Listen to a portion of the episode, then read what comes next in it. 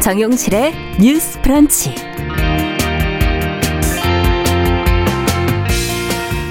안녕하십니까 정용실입니다. 문재인 대통령이 유엔 총회에서 종전 선언을 제안한 이후 이 북한의 김여정 노동당 부부장이 이틀 연속으로 긍정적인 담화를 내놨습니다.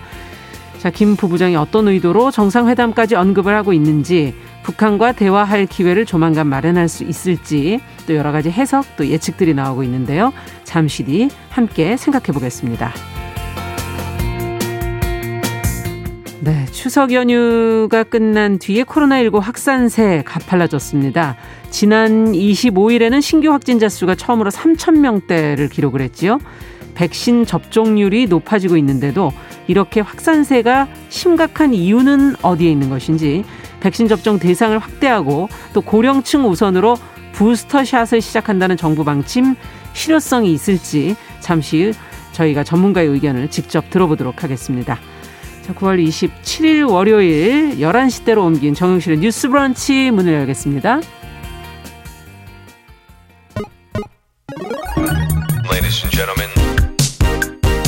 새로운 시각으로 세상을 봅니다. 정용실의 뉴스 브런치 뉴스픽. 네. 이 시간에 아마 홍소연 아나운서 목소리 기다리셨던 분들도 계시고 앞에서 저를 또 찾으셨던 분들도 계실 것 같고요. 정유실의 뉴스 브런치가 11시 대로 시간을 옮겨왔습니다. 너무 놀라시지 마시기 바랍니다. 어, 개편 후에 어, 프로그램 시간대 조정이 좀 있었고요. 앞으로도 11시는 제가 어김없이 자리를 지키고 있을 테니까요. 언제든지 오셔서 같이 방송에 참여해 주시면 되겠습니다. 놀라신 분들이 많으신 것 같아요. 윤동준님, 남기숙님, 그리고 어, 콩으로는 아, 들어오셨고요. 그 다음에 유튜브로는 어, 박진호님, 써니스카이님, 밀무스와님 다 11시에 와서 반갑다고 한사랑님, 어, 최성훈님 이렇게 어, 놀라셨다는 얘기 보내주셨습니다. 걱정 마시고 조금 어, 어쨌든 뉴스와 정보를 꾸준히 전해드린다는 거 잊지 마시기 바랍니다.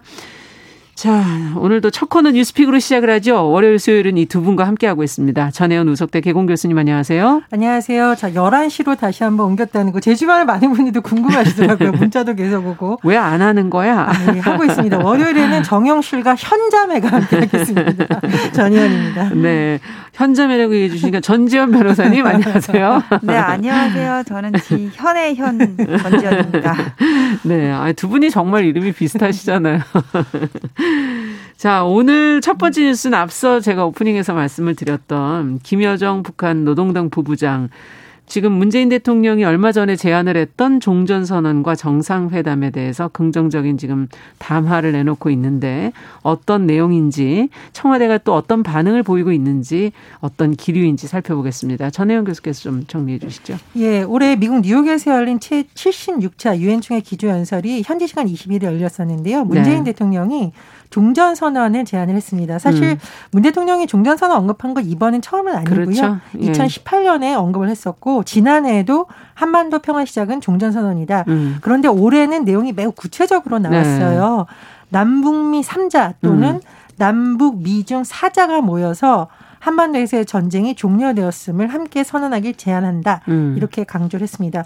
올해는 또 남북한 유엔 동시가의 30주년이기도 하고 그렇죠. 또문 대통령이 국제사회 동참, 북한의 변화 이렇게 거듭 호소하기도 했었는데요. 이에 대해서 북한의 첫 반응, 공식적인 음. 반응은 24일 나왔습니다. 당시 리태성 외무성 부상명으로 나왔는데 여기서는 조금 우리나라 언론을 봐도 그렇고 조금 부정적인 기류가 강한 것이 아니냐는 해석이 나왔습니다. 왜냐하면 종전 선언이 시기상조 라는 용어가 등장했습니다. 음. 그런데 그로부터 7시간 만에 다시 김여정 노동당 부부장 명의로 조금 톤이 달라진 것이 나왔는데 네. 종전 선언은 흥미있는 제안이고 좋은 발상이다. 음. 긍정 기류가 강해졌다라는 평가가 나오고 있고요. 또 남측이 적대적이지만 않다면 남북 관계 회복을 논할 용의까지 있다라고 네. 했습니다. 그런데 이제 또 담화가 나온 거예요. 그래서 이틀 연속 김여정 북한 노동당 부부장이 아무래도 이제 여러 가지 김정은 국무위원장의 동생이기도 하고 네. 또 대남 대북 정책 관련한 상징성이 크기 때문에 두 번이나 담화를 냈으니까 그 내용이 더 관심을 그렇죠. 끌고 있는데요. 내용이 매우 구체적입니다. 조선중앙통신통에 밝힌 담화에서 아주 구체적인 내용이 언급이 됐는데 네. 보십시오. 자, 의의 있는 종전이 때를 잃지 않고 선언되는 것은 물론 종전이 선언된다는 종전 선언 내용이 들어가 있고요. 음. 또 북남 공동 연락 사무소의 재설치 아시겠지만 설치됐다가 이제 좀 잘 안 됐죠. 그랬죠. 그런데 다시 또 언급을 했고요. 네. 북남 순회 상봉과 같은 관계 개선의 여러 문제. 이제 북남 순회 상봉은 북한이 쓰는 용어고 보통 우리 이건 이산가족 정상 회담, 아, 네, 순회 상봉, 순회 상봉, 정상회담. 예. 그래서 이렇게 언급을 하면서 이런 여러 문제를 건설적인 논의를 거쳐 이른 시일 내에 해결될 수 있다고 생각한다라고 했습니다. 그런데 네. 이 남북 관계에서 우리가 잘 봐야 되는 것은 북한이 내걸고 있는 조건이 있다라는 거예요. 그래서 어, 포괄적으로 보자면 공정성과 서로에 대한 존중의 자세라고 강정이 하고 있는데 네. 우리 많은 언론이 집중하거나 전문가들이 보고 있는 거는 이중 기준이라는 용어입니다. 예. 어, 김여정 부부장의 담화에서 말하는 이중 기준이 뭐냐면은요. 본인들의 자위권 차원의 행동은 모두 위협적인 도발로 매도되고 즉 북한의 음. 자위권 차원의 행동을 도발로 매도되고 자기들의 자기들이라는 것은 이제 남측을 말하는 겁니다. 네. 자기들의 군비 증강 활동은 대북 억제로 확보로 미화하는 미국 음. 남조선식 대조선 이중 기누는 비논리적이고 유치한 주장이다. 이렇게 주장을 했습니다. 그래서 일각에서 해석은 이 이중 기준이라는 것이 음. 어, 북한의 여러 가지 뭐 도발 움직임에 대한 비판도 있지만 대북 제재에 대한 완화를 요구한 것이 아니냐라는 또 해석이 많이 나오고 있습니다. 네. 이 청와대에서 굉장히 신중한 반응이에요. 지금 뭐 청와대 대변인 발언이라던가 이런 건 나오지 않았고 어, 신중하고 면밀하게 검토 중 뭐 정도로 언론 인터뷰를 통한 발언이 나오고 있는데 앞서 뉴스에서 전해주셨듯이 박수현 대변인이 아, 박수현 홍보 수석이 일부 언론과 아침에 인터뷰를 했습니다. 예. 라디오에 출연해서 통신선 복원에 대한 북한의 응답을 통해 북한의 의지를 확인할 수 있지 않았겠느냐. 라고 언급을 하면서 조금 더 긍정적인 반응에 대한 기대를 조금 나타낸 것이 아니냐 좀 이런 네. 해석도 나오고 있는 상황입니다. 네, 통일부에서도 마찬가지로 긍정적인 그런 반응이 그렇습니다. 있었겠죠. 네. 예.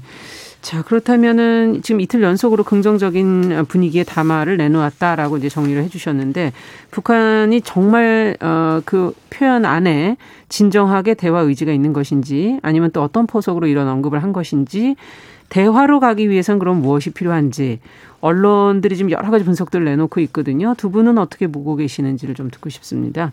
어, 전지현 변호사께 먼저 여쭤볼까요? 예, 일단 북한의 속내를 생각을 해보면 네. 포인트는 네. 그 이중 기준에 있는 것 같아요. 네. 이중 기준이라는 게 미사일 발사는 도발인데 왜 한미 연합 훈련은 음. 방어냐는 거잖아요.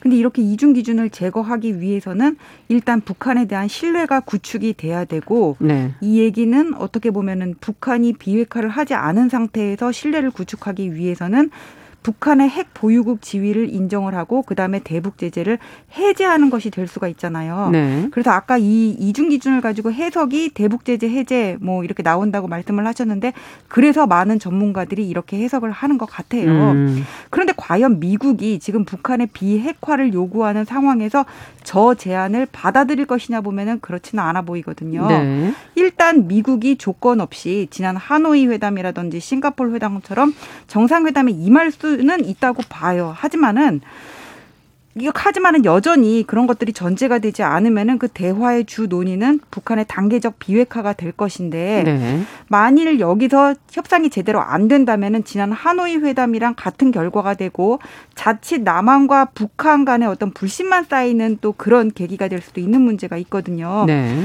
그래서 이 해결책은 왜 김대중 대통령께서 남북 간의 대화에 물꼬를 텄다 그래가지고 노벨상까지 수상을 할 수 있었던 거는 북한과의 관계를 트기 음. 전에 일본이라든지 미국과 우리나라의 신뢰 외교 관계가 탄탄했기 때문이라고 봐요. 음. 그러니까 김대 고 김대중 정부 시절의 한일 관계는 예. 역대 어느 시대보다 가장 이렇게 튼튼했다는 평가를 받고 있거든요. 예. 그래서 이 남북 관계와 병행해서 지금 뭐 쿼드라든지 여러 가지 어떤 동맹국들 간의 연합 행동이 음, 이루어지고 네. 있는데 그런 이런 다자 간의 미국, 중국, 일본을 포함한 다자 간의 외교적인 관계를 개선하기 위한 노력을 같이 병행해 나가는 것이 해답이 되지 않을까 싶은데 저도 이렇게 원론적인 얘기만 했지 사실 구체적으로 어떻게 그럼 미국과의 관계는 어떻게 네. 해야 되는지 그런 말씀은 드리기는 제가 좀 전문가적인 한계가 있는 것 같습니다. 네. 어쨌든 어 주변국과의 동맹이나 외교 관계를 좀 먼저 탄탄하게 하는 것을 통해서 문제를 풀어갈 수 있지 않겠는가라는 언급을 해 주셨고 신뢰 구축에 관한 부분을 조금 더 어, 들여다보신 것 같아요.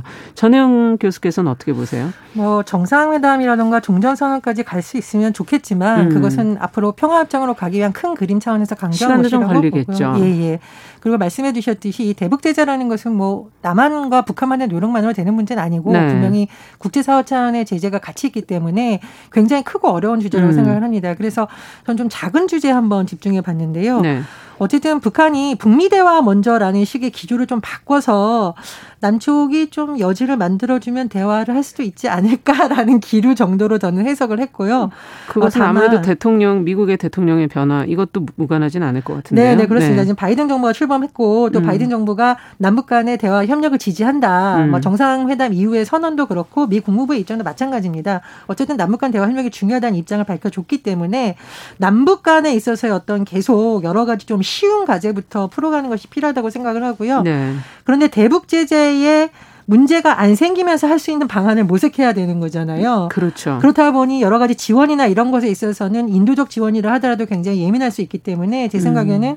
코로나19와 관련한 협력 방안은 계속 좀 모색을 한다면 어, 여러 가지로 조금 풀릴 수 있지 않을까 생각이 들고요. 그리고 어쨌든 남북 관계가 큰 목표를 이루는 과정에 있어서도 양측 간의 무력적 도발로 인한 분쟁이라던가 한반도 네. 이상은 오지 않아야 되기 때문에 그래도 통신선 재개를 하는 것은 필요하다라고 네. 생각을 합니다. 그래서 그런 대북 제재의 큰 틀도 중요하지만 그런데 얽매이지 않고 양쪽 간에 합의만 된다면 할 수 있는 음. 또는 과거에 했던 방식을 조금씩 복원하는 방식이 어떨까 생각이 들고요. 네. 저는 개인적으로 이것은 뭐 저의 정치적 상상력인데 저는 코로나19로 세계 정상들이 화상회담을 했듯이 음. 남북도 화상을 통한 어떤 인도적 차원에서의 대화 재개를 하는 방식이 좀 어떨까? 불가능하지 않겠죠. 예, 예. 그런 생각이 네. 좀 들기도 합니다. 이산가족 상봉도 예전에 화상으로 맞습니다. 한 적이 있었기 예. 때문에 지금 말씀해 주신 건 작은 문제에서부터 먼저 문제를 풀어간다면 네. 큰큰 것도 풀리지 않겠는가라는 지금 방향성을 제시해 주셨고 또 어, 기존에 했던 그 방식들 중에 지금 어, 훼손된 부분들을 다시 복원시키는 거 부분을 지금 짚어주셨어요. 자, 한 말씀씩 더 들어보죠. 또 더 추가해야 될 내용들은 없는지. 그러니까 그런 취지에서 개성공단 같은 거는 지금 전부 이렇게 완전히 블록다운된 그런 상황이잖아요. 네. 다시 재개할 필요성을 충분히 논의를 할 수 있을 것 같아요. 경제적인 부분을. 네, 경제적인 부분에서 개성공단이라든지 어떤 인도적 지원부터 출발하면은 어떨까 그렇게 싶고요. 네. 또큰 틀에서는 이게 뭐냐면은 지금 남북 정상회담이 이번 정부에서 세 번만 있어요. 어떤 정부보다 어떤 남북 관계 개선의 노력이 높았다고 평가를 할 수가 있는데 만일 자칫 여기서 서두른다면 음. 어떤 남한 정부와 우리나라 정부와 그냥 미국 정부의 관계를 이간시키려는 어떤 그런 그 북한의 그 어디 제 상상력인데 음. 어떤 속내에 말려들 수가 있다고 생각을 해요. 그래서 북한의 비핵화는 30년간 추진해온 어떤 전 세계의 노력이었고 네. 큰 틀을 훼손하지 않으면서 대북 정책을 개선할 수 있는 그런 섬세한 지금 지혜가 필요한 시점이 아닌가 싶습니다. 네. 자, 근데 또 이 어떻게 보면은 우리에게는 오, 대선 전국이 이제 얼마 안 남아 있어서 시점으로 보면 이게 연결성이 어떻게 될까 하는 그런 의문도 좀 생기긴 하거든요. 근데 이게 뭐 대선에 큰 영향을 줄 수 있는 이슈는 저는 아니라고 보는 이유가 음. 예전에 김대중 대통령 당시에 정말 정상회담은 어마어마한 전 세계적 일이었고 그랬죠. 정말 역사적으로 상상하기도 어려웠던 대사건이었는데 사실 그동안 여러 차례 정상회담이 있었기 때문에 음. 많은 국민들이 정상회담의 좋은 점과 음. 또 한계를 많이 인식하고 있었다고 보고요. 여러 번 있었으니까. 그렇습니다. 두 번째로 예. 정상회담이 될 가능성이 그렇게 높지는 않다고 저는 봐요. 음. 여러 가지 국면상. 굉장히 청와대가 또 조심스러워하고 있기 때문에 예. 이거를 뭐 정치적으로 해석하기보다는 인도적 지원 차원이나 어쨌든 음. 남북 관계는 현 정권이 재창출되든 정권이 바뀌든 해야 되는 과제이니까요. 그렇죠. 대화의 고리를 완전히 끊지 말고 음. 고리는 그래도 남겨두자 이런 차원에서 접근하면 어떨까 그런 생각이 듭니다. 네. 자 앞으로도 저희가 이제 나오는 얘기들 어, 더 전달을 또 해드리도록 하겠습니다. 자, 두 번째 뉴스로 좀 가보도록 하죠. 어, 지금 사회 초년생들이 목돈 마련하는데 도움을 주고 있는 제도가 있더라고요. 청년 내일 체험 공제라는 제도가 있는데, 어, 이것이 지금 직장 내의 성희롱이나 아니면 또 막말 피해자들의 피해자들이 이 제도의 족쇄가 지금 되고 있다 하는 그런 지적들이 지금 나오고 있고 보도가 지금 나오고 있습니다. 이 제도를 지금 모르시는 분들도 계실 것 같아서 어떤 제도인지 어떻게 이 제도가 긍정적으로 분명히 만들어진 것일 텐데 이렇게 악용되고 있는 것인지 좀 내용을 들여다보도록 하죠. 전지현 변호사께서 좀 알려주시겠어요? 이 뉴스를 이해를 하려면은 먼저 청년 내일 채용 공제라는 게 뭔지부터 아셔야 그렇죠. 돼요. 이 고용노동부랑 중소벤처기업부에서 2016년부터 시행을 하고 있는 건데 네. 대상은 15세 이상 34세 이하 그 구직한 청년이고 네. 그다음에 5인 이상 중소기업이 되는 거고요. 2년 이상 이 청년이 한 중소기업에서 근무를 하면은 자기 기여금 300만 원에 정부 지원 600만 원, 또 기업 부담금 300만 원 해가지고는 총 1,200만 원의 어떤 사회 처음에 들어서는 사람들의 그 기반을 마련할 수 있는 목돈을 1,200만 원이라는 목돈을 마련해 주는 게 바로 음. 이 제도의 취지입니다. 네. 그럼 청년 입장에서도 일단 큰 돈이 마련이 되고 그러네요. 기업 음. 중소기업 입장에서도 구직의 부담을 줄일 수 있는 아, 그런 이점이 네. 있는 거잖아요. 그리고 이 제도가 기업 기여금과 관련해서 50인 미만의 사업장은 어, 기업 기여금을 100% 이제 정부가 지원을 해주고 50인 이상이면은 80%를 지원을 해줘요. 네. 그리고 벤처기업이라든지 청년 창업기업 같은 경우에는 원래는 5인 이상의 중소기업만 해당이 되지만 해당 안 5인, 되는데 예, 네. 5인 이하도 여기는 해당이 아. 되게 됩니다. 어. 근데 이게 문제가 뭐냐면은 제가 아까 처음에 이 제도를 말씀드리면서 2년 이상 근무해야 된다고 얘기를 했잖아요. 그렇죠. 그럼 이 얘기는 2년을 내가 여기 있어야 1,200만 원을 받을 수 있는다는 얘기고 어. 그렇게 따지면은 내가 그 돈을 받기 위해서는 내가 여기 그 직장주를 어떻게든지 붙잡고 있어야 된다는 거잖아요. 네. 근데 직장 생활이 뭐 편안하고 잘 굴러가고 나의 어떤 자아를 실현할 수 있으면 되는지 모르겠는데 직장 내 갑질 우리가 많이 봤잖아요. 음. 그다음에 직장 여성들 얘기를 들어보면은 꼭 그 모임에서 얘기를 들어보면은 성희롱의 경험이 있다는 사람들이 되게 많거든요. 음. 왜 적극적으로 이거 제보하지 않았냐 그러면 은 아 그래봤자 시끄러워지고 뭐뭐 음. 뭐 하러 내가 해 좀 이런 마인드들이 많더라고요. 네. 그래서 과연 이런 거 이런 문제가 있나 여기도 살펴보니까는 노, 노웅래 의원실의 보고서인데 지금 이거를 하다가 처음에 공제 신청해가지고는 하다가 한 23% 정도가 중도 해지를 한다는 거예요. 예. 그왜 해지를 하나 알아보기 위해서 제보가 들어온 거를 봤더니 성희롱이라든지 뭐 뒤태가 어떻다, 결혼을 했냐 이렇게 물어보는 거, 갑질 그런 것 때문에 내가 여기를 퇴사할 수밖에 없었다. 지금 이렇게 대답을 하고 있다고 음. 합니다. 2년 안에 퇴사를 하게 되면 그 제도를 활용을 못 하는 거죠. 못 하는 거죠. 예. 그런 경우가 지금 23% 정도 된다 지금 그런 얘기신데. 자, 안 그래도 지금 사실 청년들이 힘들어서 만들어진 제도인 것 같은데 이게 지금 악용이 된다면 사실 문제일 것 같고 어떻게 봐야 될까요, 이 문제는? 저는 이 제도 자체의 취지는 매우 좋다고 생각을 해요. 네. 왜냐하면 왜 2년이라는 걸 만들어 놨을까? 그건 중소기업에 있어서 한 달 만에 그렇죠. 그만두고 두 달 만에 그만두고를 뭐 강제로 하려는 취지보다는 취지는 어떤 동기부여를 해주기 위한 그렇죠. 거죠. 2년 동안 열심히 하면 기업 입장에서도 좀 안정적으로 음. 되고 청년들에게도 목돈을 좀 정부에서 지원해서 명분을 좀 쌓고 음. 제도는 좋은데 문제는 이 좋은 제도가 갑질 족쇄로 이용이 된다라는 거. 그럼 왜 그럴까 제가 생각을 아, 해봤는데요. 네.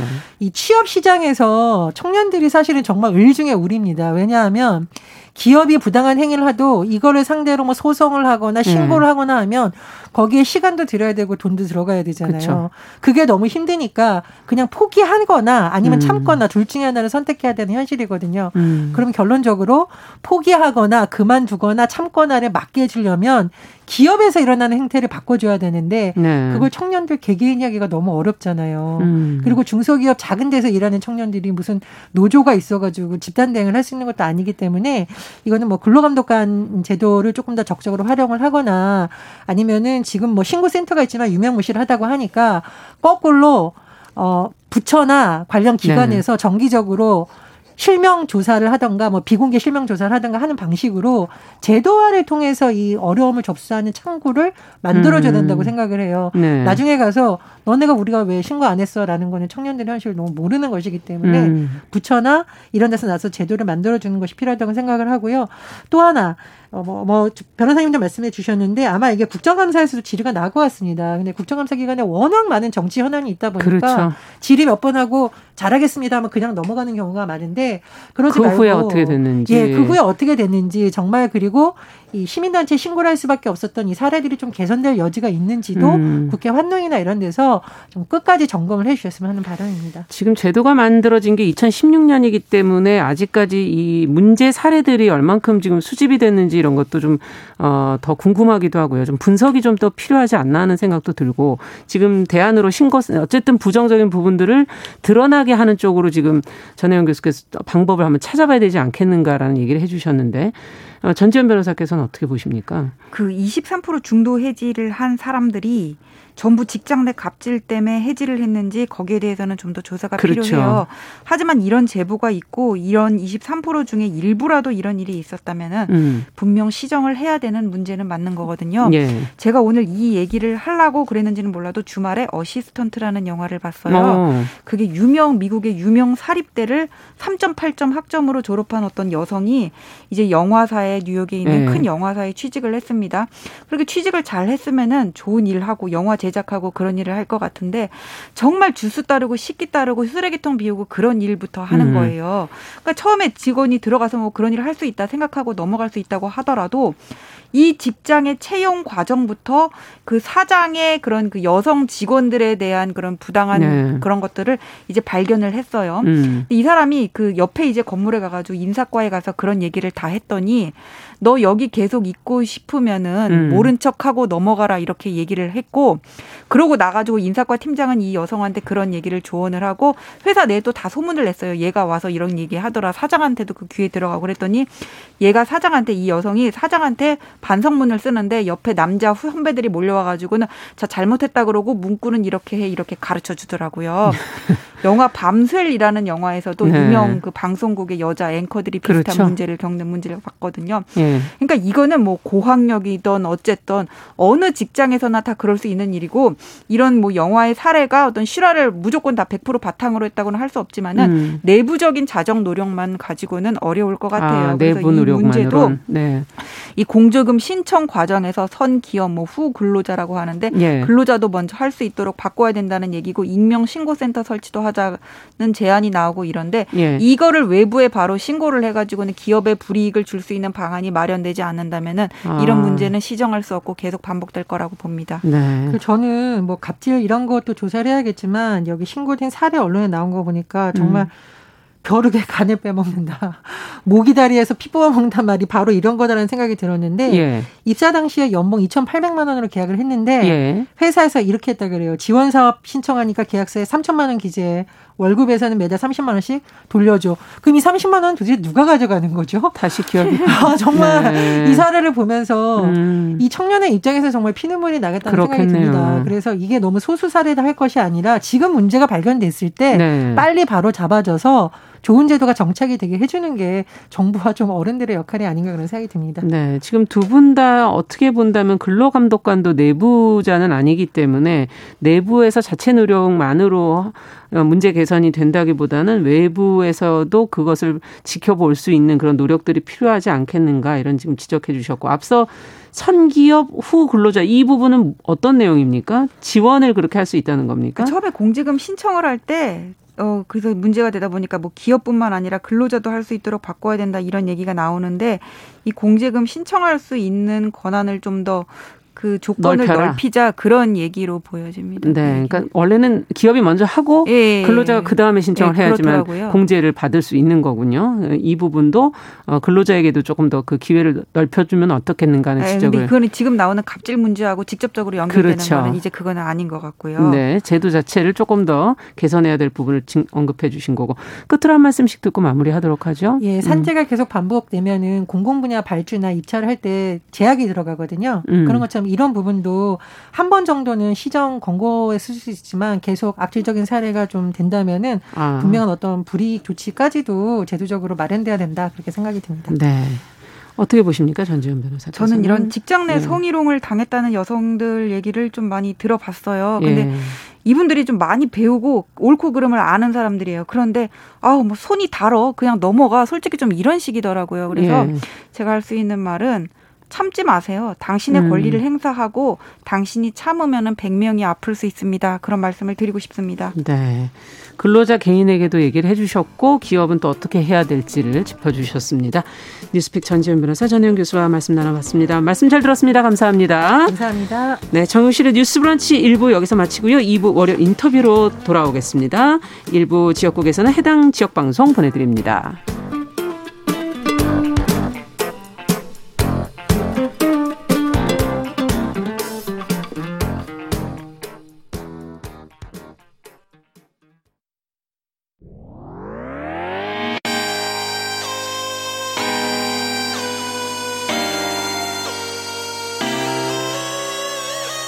사람들은 삼루에서 태어났으면서 자신이 삼루타를 친 것처럼 생각하며 살아간다라는 음. 말이 있어요. 3분 즉석카레 만들듯이 법안을 뚝딱뚝딱 잘 만들어내시는 분들이 왜 여기에 대해서는 음. 이렇게 직무유기를 하고 있을까 그런 문제가 들고 따끔하게 이 예. 여성 팬티에 달려있는 정체불명, 의미불명의 리본에 대해서 생각을 하게 됩니다. 도대체 이 아이는 왜 있는가? 경쾌하게 정말 그런가요? 외신도 당황한 거죠. 이 사건을 보고 예. 도대체 한국에서 무슨 일이 벌어지고 있는 거냐. 음. 이거 한국의 성보수주의 때문 아니냐. 할 말은 하면서 같이 고민해 보면 고민해 보겠습니다. 세상을 보는 따뜻한 시선. 정용실의 뉴스 브런치. 네, 정용실의 뉴스 브런치 듣고 계신 지금 시각 11시 31분입니다. 아, 추석 연휴 이후에 지금 코로나19가 크게 확산이 되고 있죠. 민족 대이동의 여파라고는 하는데 백신을 맞은, 맞은 사람들이 많아지고 있는데 왜 그러는 걸까 궁금하기도 합니다. 국민의 70% 이상이 지금 백신 2차 접종까지 완료하면 나아질 거라는 그런 기대를 지금 하고 있는데요.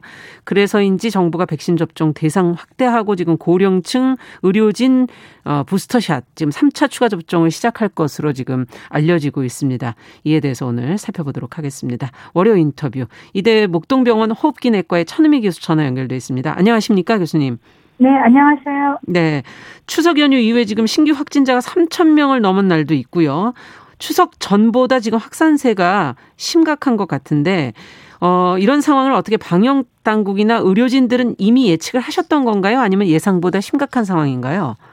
어, 9월 초에 방역 완화로 이동량이 증가했었기 때문에 델타의 이 한 명에서 다섯 명 이상 감염시키는 전파력을 생각하면 예상 가능했던 상황이었고요. 네. 어, 추석 방역 이후에 수도권 내 확산세 증가도 아마 예상이 가능했을 거로 생각합니다. 앞으로 이 검사 건수를 증가시키게 되면 추석 연휴 이후의 효과가 이번 주부터 본격적으로 나오기 때문에 네. 이번 주 주중반 후에는 아마 3,500, 4,000 이상을 어, 초과할 수 있고 4천 이상을요? 예, 해외 사례를 보면 일정 부분 2, 3천이 증가되면 그 후에는 급격히 증가할 수 있기 때문에 이번 주부터 다음 주까지 이동량 감소가 매우 중요한 요인이 되겠습니다. 아, 지금부터가 도리어 더 중요하다. 지금 그런 네. 말씀이시네요. 추석 연휴로 인한 여파가 그러니까 다 반영이 안 됐다 이렇게 봐야 되는 건가요? 네, 추석 연휴의 여파는 이제 이번 주부터 본격적으로 나오고 지난주에 나온 여파는 이제 추석 연휴 전의 이동량이죠. 그렇기 아. 때문에 이 N차 감염을 고려한다면 네. 한 명이 한 명을 감염시키는 게 아니라 한 명이 다섯에서 일곱 명을 감염시키기 때문에 네. 집단적으로 감염이 나올 확률이 높기 때문에 확진자가 100명씩 증가하지 않고 앞자리 숫자가 바뀌면서 증가할 확률이 높습니다. 앞자리 숫자라는 건 1000에서 2000 되고 뭐 이렇게 지금 얘기하시는 거죠? 3000이면 네, 4000 되고. 어, 이거 너무 급격한 숫자 변화가 아닌가 하는 걱정도 되는데요. 아무리 연휴에 여파가 있다 하더라도 국민 입장에서 조금 이해하기 힘든 것은 백신 1차 접종률은 지금 70%를 넘겼다는 게 지금 보도가 계속 나오고 있고요. 2차까지 완료한 인원들도 지금 이에 못지않게 늘고 있는데 왜 확산이 계속되는 겁니까? 델타 변이 이전에는 백신 접종을 하게 되면 감염 차단율이 90%를 넘었는데요. 네. 델타 이후에는 이 백신이 감염을 어, 차단하는 것이 아니라 우리가 몸에서 바이러스와 싸울 수 있는 준비를 하는 단계입니다. 그렇기 때문에 감염이 될 수 있고 단지 백신 접종을 할 경우에는 입원이나 사망률을 줄일 수 있는 효과이기 때문에 우리 국민들 중에 접종을 하지 않은 분을 통한 감염과 접종을 했지만 돌파 감염 사례가 지금은 고령층은 70% 이상이 되고 있어서 이러한 사례로 어. 보면 앞으로도 감염은 이 방역이 완화될수록 더 증가할 수 있습니다. 돌파 감염이 고령층에서 지금 70%입니까? 네, 70에서 80대는 70%, 60대는 한 50% 가까이가 지금 돌파를 확진자 중에 돌파 감염이 아. 되고 있습니다. 그러면 어, 중증으로 가진 않더라도 어쨌든 감염의 가능성을 지금 계속 품고 있다는 그런 얘기네요. 네, 그렇기 때문에 젊은 층을 아. 통한 고령자 감염이 되게 되면 아무리 백신 접종을 했더라도 그 중에 일부에서는 예. 중증이나 사망이 이룰 수 있기 때문에 우리 젊은 층이 상당히 좀 주의를 해야 될 것 같습니다. 아, 돌파 감염의 경우도 일부는 또 중증이나 사망으로 갈 수도 있습니까? 네, 그렇습니다. 아, 그렇군요. 자, 정부가 오늘 지금 백신 접종 관련한 새로운 계획을 발표하겠다라는 것이 지금 나오고 있는데 10월 초부터 접종 간격을 단축하겠다는 그런 내용이 지금 담기지 않겠는가 지금 예상하고 있거든요. 접종 완료율을 빠르게 높여보겠다 이런 의도인 것인지 단축 필요성에 대해서는 어떻게 보시는지 전문가로서 입장을 좀 전해주세요. 네, 원래는 이 화이자 모더나 기간을 늘린 것은 백신 수급이 좀 원활하지 않았던 탓입니다. 그래서 백신이 이제 원활해지면서 그리고 이런 2차 접종을 완료해야지만 델타 변이의 감염 차단력이 높기 때문에 네. 정부로서는 화이자 3주, 모더나 4주로 원래대로의 그런 간격으로 다시 복귀를 시키는 것이 지금으로서는 중요한 요소라고 생각합니다. 아, 화이자는 3주고 모더나는 원래는 4주인가요? 네, 그렇습니다. 그래서 모더나가 예. 바이러스 그 예방률이 더 높게 나온 이유는 예. 모더나가 RNA 그 양이 화이자의 3배고요. 그다음에 접종 기간도 4주기 때문에 화이자보다 1주간 부스터 효과가 더 높아서 사실적으로 예방 효과가 더 좋은 것으로 생각됩니다. 아, 그렇군요. 그런 차이가 있는 거군요. 자, 그리고 또 더불어서 고령층 앞서 얘기해 주신 돌파 감염이 지금 7, 80%, 뭐70% 정도 된다고 얘기해 주셨는데 고령층 우선으로 부스터샷도 지금 곧 시작한다는 언급이 있거든요. 네. 20대 젊은 층을 중심으로 해서 확산되는데 고령층 부스터샷 어, 이것을 먼저 해야 되는지 어떻게 보십니까? 우선순위를 또 어디다 먼저 둬야 될까요? 네. 아, 고령층은 우리가 접종을 하더라도 지금 6개월 이상 지나면서 기본적으로 면역이 많이 저하되어 있습니다. 항체, 중화항체 역과도 떨어져 있고 기본적으로 접종을 하더라도 항체 형성률이 낮기 때문에 네. 어, 기저질환자들이나 이런 분들은 이제 중증이나 사망률이 이룰 수 있기 때문에 의료 체계에 부담을 줄 수가 있습니다. 예. 그래서 고령층이 가장 우선적으로 부스터에 어떤 적응증이 되는 것이고요. 젊은 층으로서는 지금 백신이 없는 것이 아니라 일부에서 어, 맞기를 이제 불안해서 안 맞으시는 분들이 대부분이기 때문에 예. 이런 분들은 사실은 그 건강하다고 생각하실 수 있지만 비만이나 당뇨나 호흡기 질환, 면역 질환이 있는 경우에는 접종을 권고를 드리고요. 그렇지 않더라도 지금 델타 변이로 인해서 언젠가는 감염이 될 확률이 높기 때문에 어떤 너무 불안감에 대해서는 정부가 좀 적극적인 지원을 통해서 젊은 층도 백신 접종을 하시는 것이 좋겠습니다. 네. 아무래도 이제 안전성의 문제가 아닐까 하는 그런 생각도 들기도 하네요. 자, 이제 소아 청소년 백신 접종 이것도 사실은 어 어느 정도 발표되지 않겠는가 지금 이런 예상들이 나오고 있는데요. 자녀 접종 여부 이거는 앞서 말씀해 주신 젊은 층들이 고민하는 그런 안전성과 이것도 연결이 돼 있는 것 같고요. 어떤 조언을 주시겠습니까? 네, 12세에서 15세는 아, 그 신근염 발생률이 코로나19에 감염되는 율보다 적어야 됩니다. 근데 연구를 보니까 코로나 감염률은 100만 명 중에 44명이고요. 1회 접종을 하는 경우에 남자 청소년이 대부분 3분의 1을 차지하는데 1회 접종에는 100만 명당 13명 정도로 어, 코로나19 감염보다 3분의 1이 적습니다. 네. 하지만 2회 접종을 할 경우에는 100만 명당 162명으로 코로나 감염 위험보다 4배가 높기 때문에 어, 해외에서는 일부 나라에서 1회 접종을 지금 권고를 하고요. 음. 특히나 이제 어떤 기저질환자나 당뇨 비만인 청소년은 중증으로 갈 위험이 높기 때문에 권고를 드리지만 그 이외의 청소년에 대해서는 어, 개인적으로 본인이 안전하게 학교를 다니고 싶은 경우에는 뭐 접종을 할 수 있지만 어떤 강제성을 띠는 것이 아니라 보호자와 어떤 접종자의 동의하에서 진행을 하는 것이 필요하다고 생각합니다. 네, 그렇군요. 그러니까 신근염의 발생률이 그것으로 인해서 얻는 이득과 이득과 해가 어떠냐 이걸 경중을 지금 따져봐야 된다는 얘기시군요. 네, 그렇습니다. 네. 자, 어쨌든 임, 지금 임신부 백신 접종 얘기도 좀 나오고 있어서 부작용은 혹시 없을까? 어떻게 보십니까? 어떤 걸 네. 고려하면서 접종을 해야 될까요? 아, 임산부들에 대한 86만 명 정도 연구가 있는데요. 아, 우리가 임신 시기 어느 시기에도 접종은 가능하고 2분기, 뭐 3분기에 더 권유를 드리긴 합니다만 어, 태아의 사산물이라든지 임산부의 어떤 음. 어, 단기 효과나 그런 부작용에 대해서는 접종군과 비접종군의 차이가 없다고 나와 있습니다. 음. 비, 어, 우리가 산모들이 코로나에 감염이 되면 인공호흡기를 껴야 되는 경우가 그렇죠. 14배 증가하고요. 아, 사망률이 15배가 증가한다고 합니다. 네. 그렇기 때문에 임산부 중에도 비만이나 당뇨 같은 면역 질환이 있는 경우에는 아. 접종을 하시는 것이 필요하다고 생각하고요. 네. 그 이외의 경우에도 어떤 유아나 고령자와 같이 거주하는 경우에도 한번 고려해 보시면 필요합니다. 다만 음. 장기적인 이런 부작용에 대한 연구는 아직 나오지 않았기 때문에 임산부들께서도 어, 본인의 어떤 건강 상태를 잘 고려해서 접종을 고려하는 것이 필요하겠습니다. 알겠습니다. 월요 인터뷰 추석 연휴 가팔라진 코로나19 확산세 또 정부 백신 접종 대상 확대 계획 저희가 이대 목동병원 호흡기내과 천은미 교수와 함께 점검해 봤습니다. 말씀 잘 들었습니다. 네, 감사합니다.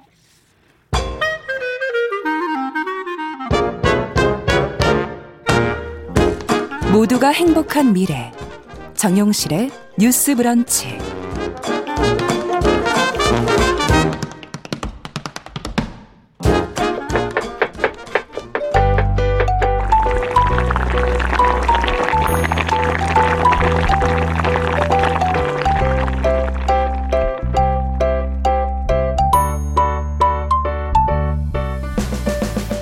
네, 정실의 뉴스 브런치 듣고 계신 지금 시각 10시 41분이고요.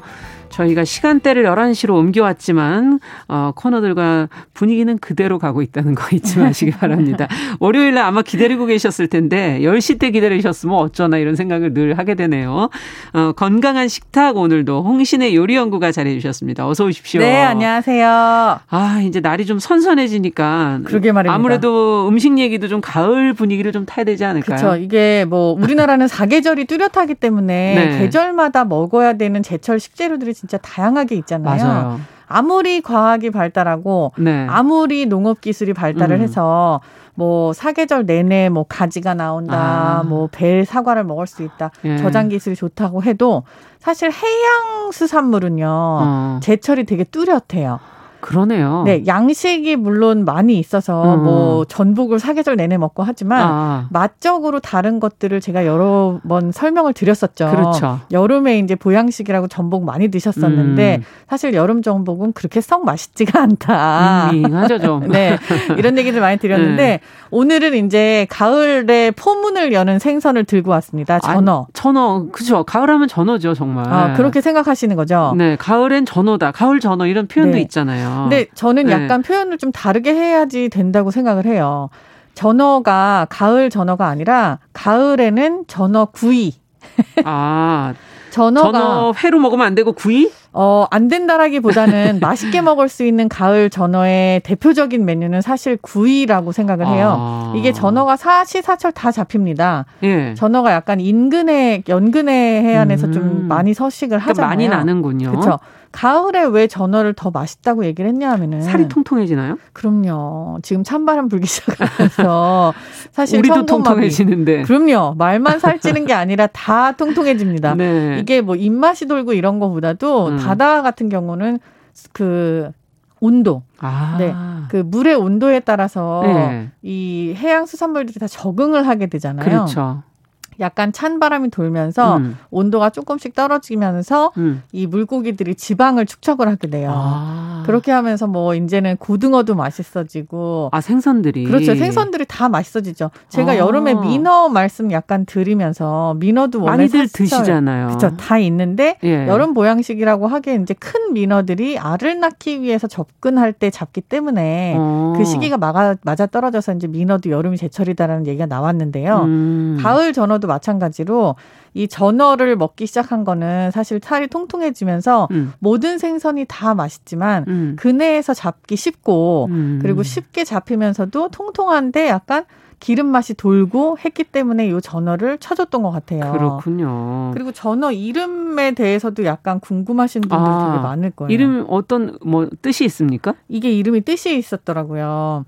그 저도 이제 최근에 알게 된 건데 네. 전어 왜 전어인지 전어가 좀 생긴 게 약간 밴댕이나 맞아요. 뭐 이런 거랑 좀 비슷하잖아요. 네. 그런데도 불구하고 전어 그런 몸에 좀 점이 있고 그리고 약간 뭔가 음. 동그란 모양새를 띄어서 저는 그래갖고 전어인가 이렇게 생각을 했는데 이게 옛날에부터 먹을 음. 때 사람들이 너무 좋아해갖고 맛있으니까 네. 돈 생각을 안 하고 먹었다 그래가지고 쩐이군요, 쩐. 네.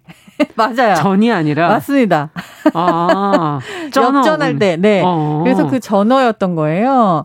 그래서 이거를 이제 돈으로 거래를 하진 않았지만 그 정도로 음. 맛있다라는 뜻으로 가격 묻지도 따지지도 않고 맞습니다. 드신다. 네. 예. 음. 그럼 어디 가서 먹어야 될까? 그 지역도 있지 않나요? 앞서 이제 철이 있다 그랬으면은 그쵸. 지역도 있을 것 같은데. 전어가 많이 잡히는 지역은 음. 이제 서해안으로 많이 알고 계시죠. 네. 서해안에 시, 실제로 많이 잡히기도 하고 음. 사실 전국 각지에서 잡히고 있지만 음. 생산량으로 봤을 때 가을에 특히 네. 많이 잡아 올리는 건 서해안 쪽이죠. 서해안 쪽에. 저희는 동네에서도 요새 수조가 있으면 음. 전어를 풀어놓고 어. 이제 그 전어 때 중에서 이제 얘네들이 무리를 지어서 생활을 하는 네. 연근해 어기 때문에 전어 떼들을 이렇게 갖다 놓으면 자기네들끼리 빙빙 돌면서 이렇게 수조를 아, 채우잖아요. 그렇군요. 고등어도 마찬가지거든요. 예. 이렇게 빙빙 돌면서 자기네들이 맞아요. 때로 다니더라고요. 그렇죠. 그래서 이게 되게 잡기 쉬웠기 때문에 옛날부터 음. 많이 먹었었던 건데 꼭 이렇게 한두 마리씩 아. 죽어 있죠. 전어들이 떠 있죠. 네, 떠 있죠. 네. 근데 솔직하게 말씀드리면은 수조에 있는 거는 살려놓는 게 아니라 약간 생명을 유지시키는 역할인가요? 역할인 거죠. 몇 시간 정도 생명을 음. 유지시키는. 그래서 최대한 봤을 때 그냥 빨리 드시는 게 제일 좋고 음. 저라면 음. 가을 전어는 무조건 구이로 먹습니다. 아, 전어도 기름이 좀 많은가요? 기름이 많은 생선이죠. 그리고 지금 기름이 점점점 차오르잖아요. 아. 이 전어가 약간 흙 맛이 난다 그래가지고 네, 싫어하시는 맞아요. 분들도 계세요. 맞아요. 특유의 맛이 있죠. 특히 그 회로 썰었을 때는 약간 꾸들하면서 뭔가 그 뒷맛이 좀 쎄한 텁텁한 그쵸, 맛이 그쵸. 나는 게또 예. 그거를 좋아서 드시는 분들이 계시는가 하면은 또 새꽃이 싫어하시는 분들은 대부분 또 요게 흙맛 난다 그래갖고 음. 별로 안 음. 좋아하시거든요. 네. 근데 이 전어회 같은 경우는 기름이 많을 때보다도 얘네들이 딱 날씬할 때 살이 타이트할 때 아. 그때 요새 뼈째 이렇게 썰어가지고 먹는 회는 그렇게 먹는 그쵸? 게 좋고 그렇게 하고 여름에 전어를 회로 드시는 게 굉장히 아. 좋은데 여름에 조금 위험할 수 있잖아요. 맞아요. 생선을 날로 먹는 그렇죠. 게. 그렇기 음. 때문에 요건 이제 잘 골라서 드시는 게 좋고 살아있는 음. 거를 착착착착 음. 쳐서 그리고 잔가시를 팍팍팍팍 이렇게 뽀개 가지고 예. 살잘 써서 그래서 양념을 보통 된장이나 맞습니다. 초고추장 예, 이런 데들 많이 찍어서 맞아요. 식초 들어간 거에다가 예. 많이 버무려서도 먹고 전어 음. 무침도 먹잖아요. 맞아요. 무침으로. 그렇죠. 봄 네. 여름에 이렇게 드시고 음. 가을에는 이제 구이를 하시면은 음. 되게 좋아요. 이게 약간 옛날 속담이랑 조금 맞아떨어지는 게 네. 전어를 구우면 며느리가 돌아온다 그랬잖아요. 그래서 그 며느리 네. 왜 집을 나갔는지 모르겠는데 나간 얘기는 없고 돌아오는 네. 얘기만 있잖아요. 일단 돌아온다. 네. 근데 그게 전어회가 아니잖아요. 아. 가을 전어의 대명사는 옛날부터 전어 구이였던 구이. 거죠. 아, 그렇군요. 네. 어, 반드시 한번 좀 드셔보셔야 될 것 같은데 사실 어떤 분들은 전어랑 병어가 좀 헷갈린다. 음. 납작하고 동그라고 약간 이제 물론 아, 다르지만 네. 예, 좀 뭐 그 구분하는 법이 있냐, 뭐 아. 맛은 또 어떻게 차이가 나냐. 병어 예. 이거를 회로 떴을 때 약간 뭔가 구분이 안 간다는 말씀이 그렇죠. 아닐까요? 그럴 예. 것 같아요. 예. 왜냐하면 이렇게 비슷하죠 그쵸? 색깔이 세모난 단발머리 형태로 나오잖아요. 회를 떠놓으면 네. 머리 이렇게 따놓은 것 같은 쭉 이렇게 내려오는 네. 게 있고 가운데 이렇게 뼈 중심으로 음. 팍 파여 있으니까 그 모습이 비슷해서 그런 것 같은데 전어는 네. 이제 껍질 쪽에 보면은 껍질을 이제 완전히 벗기지 않고서는 그걸 새꼬시를 써니까요. 아. 그쪽에 보면은 약간 무지갯빛이 돌면서 좀 이렇게 점이 박혀 있는 게 보이죠. 아, 점이. 병어 같은 경우에는 그냥 하얗죠. 점이 없죠. 네, 그래서 네. 이제 그런 걸로도 물론 차이가 지지만 아. 먹으면 병어 같은 경우가 오히려 전어보다 조금 더 기름 맛이 깔끔하게 돌아요. 음. 그리고 이거보다도 병어하고 전어 회의 구분법보다도 그 전어가 양식이 있고 자연산이 있습니다. 네. 근데 요즘에는 대부분 자연산을 선호하는 듯 하지만 어떻게 보면은 일정하게 키워서 맛을 일정하게 낸 양식도 굉장히 quality가 그렇죠? 좋아요. 네. 근데 이 양식 전어 같은 경우에는 입술이 조금 도톰한데 까매요. 음. 그리고 크기가 일정해요. 왜냐하면 먹이나 환경이 비슷하기 똑같으니까. 때문에. 예. 근데 이제 자연산 전어라 그래가지고 파는 음. 거를 이제 서해안에 가서 보면은 크기가 정말 손가락만한 거에서부터 팔뚝만한 것까지 굉장히 달라요. 네. 그래서 이렇게 크기가 다르고 그리고 얼굴이 좀 하얗고 입도 하얗고 그렇게 뭔가 더 착하게 생겼거든요. 아. 그렇게 생긴 것들이 좀 자연산이에요. 어. 두 개의 맛의 차이가 있냐? 솔직히 이거는 전문가들도 그렇게 크게 하세요. 구분을 하기가 힘들어요. 아하. 뭐 자연산이라 그래갖고 더 고소하고 맛있다 음. 그거는 그 자연산 생선이 어디에서 살았냐 이게가 완전 관건입니다. 네. 지금 저희가 아까 어 전어 구우면은 어 지나갔다 며느리가 돌아온다 그랬더니 지금 박진호 님께서 며느리가 전어 사러 나갔었다고. 아, 아 상상 못한. 아, 박진호님 정말 네. 대단하시죠? 그런데 이제 시어머니가 먼저 구워놔서 어머나 하고서 하고 돌아왔다는. 네. 근데 이게 박진호님 같이 굉장히 마음씨가 좋으신 분들한테 조금 그럴 수 있지만 말씀드리고 싶은 것 중에 하나가. 네. 그 전어 굽는 냄새가 좋아서 며느리가 음. 그걸 먹으려고 돌아왔다. 음. 근데 그 식탐이 과연 시집살이를 이겼을까? 이거에 관한 의문점도 있고요. 근본적인 질문을 지금 하시는 겁니까? 그렇죠. 근데 네. 이제 그 이런 얘기가 있어서 그래요. 이거 요리 그 프로에서 할 얘기는 아닌 것 같은데요. 전어 굽는 냄새가 아. 굉장히 좋은데요. 이제 네. 근데 이 기름 타는 냄새가 음. 약간 그 사람 화장할 때 나는 냄새랑 비슷하다. 단백질 탄 오징어 태우는 그런 네. 냄새 그런 거 말씀하시는 그러, 거예요? 네, 비슷하다라고 해서 어. 혹시 어. 시어머니가 돌아가신 걸까라고 어. 하고 돌아온다는 얘기도 있습니다. 아, 네, 너무 나갔습니다. 지금. 네. 아침부터. 네, 아침부터 너무 나가셨어요. 박진호님께서 오늘 들장미 소녀 캔디의 헤어스타일이시라고 아, 오늘 유튜브로. 아, 방송을 보고 계시군요. 네. 네, 제가 머리를 다 못 말리고 와서 일단 묶었습니다. 안상범님께서는 전어 밴댕이 회 하고 무침 이런 거는 비빔밥 또 같이 드시면서 아, 막걸리 한 잔. 그렇죠. 네. 아예 막걸리 식초에다가 무치는 것도 있어요. 막걸리 식초. 그렇죠. 막걸리 식초는 오. 이제 발효해서 만든 거잖아요. 근데 네. 이게 약간 그 쿰쿰하면서도 뭔가 되게 달짝지근한 맛이 음. 있는 식초거든요. 여기에다가 이거를 묻히시면 솔직히 그 아. 흙맛 나는 거 같은 경우에는 싹 사라집니까? 거의 제거가 됩니다. 아 네. 생선을 그렇게 묻히실 때는 막걸리, 막걸리 식초. 가또 네, 있군요. 네, 아주 좋죠. 네. 네.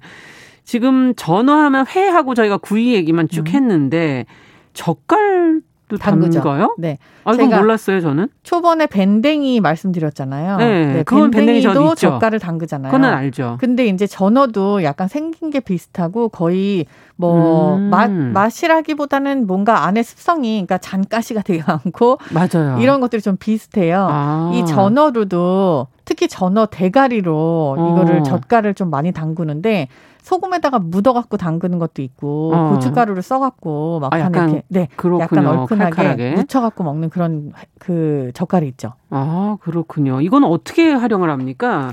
다른 젓갈들은 보통 김치 담그거나 이제 주로 뭐 그런거나. 그렇게 쓰잖아요. 근데 이거는 젓갈은. 그냥 우리가 흔히 네. 오징어젓이나 황석어젓 먹을 때처럼 그렇게 먹거나 요거가 조금 음. 많이 삭으면은 살살 요걸 끓여요. 전어젓갈을 네, 전어젓갈을 끓여가지고 배추나 시래기 같은 거를 넣고서는 끓여 음. 먹으면 맛있더라고요. 음. 요런 식으로 한 거를 저는 이제 옛날에 그 서해안에 갔을 때 태안 쪽에서 한번 먹어본 적이 있는데 아. 간이 굉장히 세지만 약간 쌈장 느낌으로 해갖고 밥 위에 얹어서 먹으니까 아주 좋은 게 아. 원래 전어 대가리가 뭐 깨 서말이어서 씹을수록 고소하다 이런 얘기가 있잖아요. 그래요. 젓갈을 담궈가지고 음. 그걸 참기름 들기름에다 살짝 묻혀갖고 아. 그걸 같이 뜨거운 밥 위에다 탁 얹어갖고 싸서 먹으니까 솔직히 그냥 전어를 구웠을 때 씹어 먹는 것보다 훨씬 더 씹을만 하고요. 사갔으니까. 어, 그렇죠. 그리고 그게 약간 매콤하고 그리고 좀 뭔가 네, 짭짤한 그 맛이 굉장히 달게 느껴져서 저는 이 젓갈도 아주 마음에 들더라고요. 아, 시래기 같은 걸 넣고 살짝 좀 이렇게 그쵸. 졸여가지고 끓여가지고, 끓여가지고 네. 그것을 쌈, 상추쌈, 뭐 깻잎쌈 이런 쌈장처럼. 쌈장에 쌈장처럼 써서 음. 드시는 것도 좋다. 아주 맛있습니다. 아, 그렇군요. 갑자기 군침이 도는데 전어가 맛있어. 앞서도 얘기해 주신 것처럼 가시도 좀 많고 음. 그래서 어떤 분들은 취향에 따라서는 좀 불편하다. 근데 정말 맛있는 생선이냐. 음. 전어 구이는 뭐 집 나간 며느리도 뭐 돌아온다. 정말 음. 맛있는 생선이냐 이렇게 얘기하시는 분들도 게, 계세요. 어떻게 보세요? 저는 전어를 구웠을 때 이게 음. 굉장히 진가를 발휘한다고 봐요. 특히 이제 가을 음. 전어 같은 경우에 생선이 이제 지방량이 많아지면서 음. 구웠을 경우에 조금 더 고소하고 아. 그리고 그 가시가 많아서 먹기 불편한 거 이외에는 네. 약간 누가 발라주면 되게 좋은 생선이잖아요. 어. 아니 누가 발라줘요? 그렇죠. 네, 혼자 저같이 발라 먹어야 되는 경우 좀 힘들지만. 네. 근데 이 전어는 갈치처럼 그렇게 뭔가 통뼈가 있고 옆에를 딱 걷어내면 하얀 살이 나오는 그런 생선은 아니에요. 음. 그렇기 때문에 구운 다음에 잔가시를 우리가 왜 장어 같은 경우에 그냥 씹어 먹을 수 있는 가시는 그냥 먹잖아요. 네, 네. 이렇게 해서 먹는 경우도 있고 구울 때도 회칠 때처럼 가운데 살을 조금씩 이렇게 쪼개줘요. 그러니까 어. 칼집을 이렇게 가운데 통뼈를 기준으로 십자 모양으로 넣는 게 아니라 옆으로도 넣는 거죠. 예. 그렇게 해갖고 이걸 구우면은 구운 다음에 살을 떴을 때 그 긴 잔 뼈들이 조금 이렇게 쪼개져 있기 때문에 먹기 훨씬 쉬워집니다. 아, 그러니까 이렇게 칼집을 미리 조금 내 가지고서 구 구워야 되는 거죠. 그리고 굉장히 전어 빨리 구워져요. 생각보다 이게 뭐 이렇게 오래도록 구워가지고 음. 먹는 그런 돔이나 뭐 딱돔 같은 그렇죠. 그런 종류의 살성의 생선이 아니어가지고 금방 구워지기 때문에 칼집을 가로 세로로 넣어도 빨리빨리 잘 익습니다. 네, 이거는 그럼 프라이팬에 구울 수는 없잖아요. 프라이팬에 구울 수 있죠. 있어요? 네, 프라이팬에 어. 구울 때 너무 붙어서 혹시 그렇죠. 저는 그 껍질이나 앞 칼집 내는 부분들이 다 으스러지지 않을까. 아, 껍질이 으스러져도 생각보다 빨리 구워지기 때문에 괜찮고요. 어. 그럴 경우에 겉에다가 밀가루나 찹쌀가루를 얇게 한 번 입혀가지고 어. 기름에다가 딱 지지면은 굉장히 겉에가 바삭하고 더 맛있어져요. 아 굽는 게 기름을 네. 살짝 둘러서 기름을 둘러서 구워야죠. 아 네. 그렇군요. 어 앞서 가시 많은 생선은 어떻게 손질을 원래 미리 좀 해서 그렇게 먹는 게 낫나요? 가시 많은 생선들을 대부분 구이로 잘 안 먹죠. 음. 대부분 조림이라든지 아니면 조림이나. 끓여서 먹는 것들로 한 다음에 음. 그 가시를 발라내기 쉽게 보이기 쉽게 음. 요리를 하는 경우가 있거나 아니면 그것들을 끊어서 이제 회로 먹는 경우들이 많은데 전어 정도는 솔직히 가시가 진짜 많지만 음. 이거는 끊어지는 뼈거든요. 그렇군요. 그래서 큰 뼈 빼고 나머지는 끊어 갖고 드실 드셔도 있습니다. 된다. 자, 지금 허창행 님께서 음. 어느 집 이 며느리가 이거 오늘 관건이네. 집 들어온 며느리가 전어 굽느라 다시 나간다. 전어하고 며느리에 아, 관한 그게 에피소드가 굉장히 너무 많아서 많군요. 그런 것 같아요. 근데 네. 뭐 여러 가지 말들이 있지만 네. 뭐 일단 구웠을 때 들어오는 건 확실합니다. 회가 아닙니다. 알겠습니다. 자 건강한 식당 호신의 요리연구가와 함께했습니다. 감사합니다. 감사합니다. 정윤실의 뉴스 브런치 월요일 순서 여기서 마치고요. 저는 내일 11시 5분에 다시 뵙겠습니다. 감사합니다.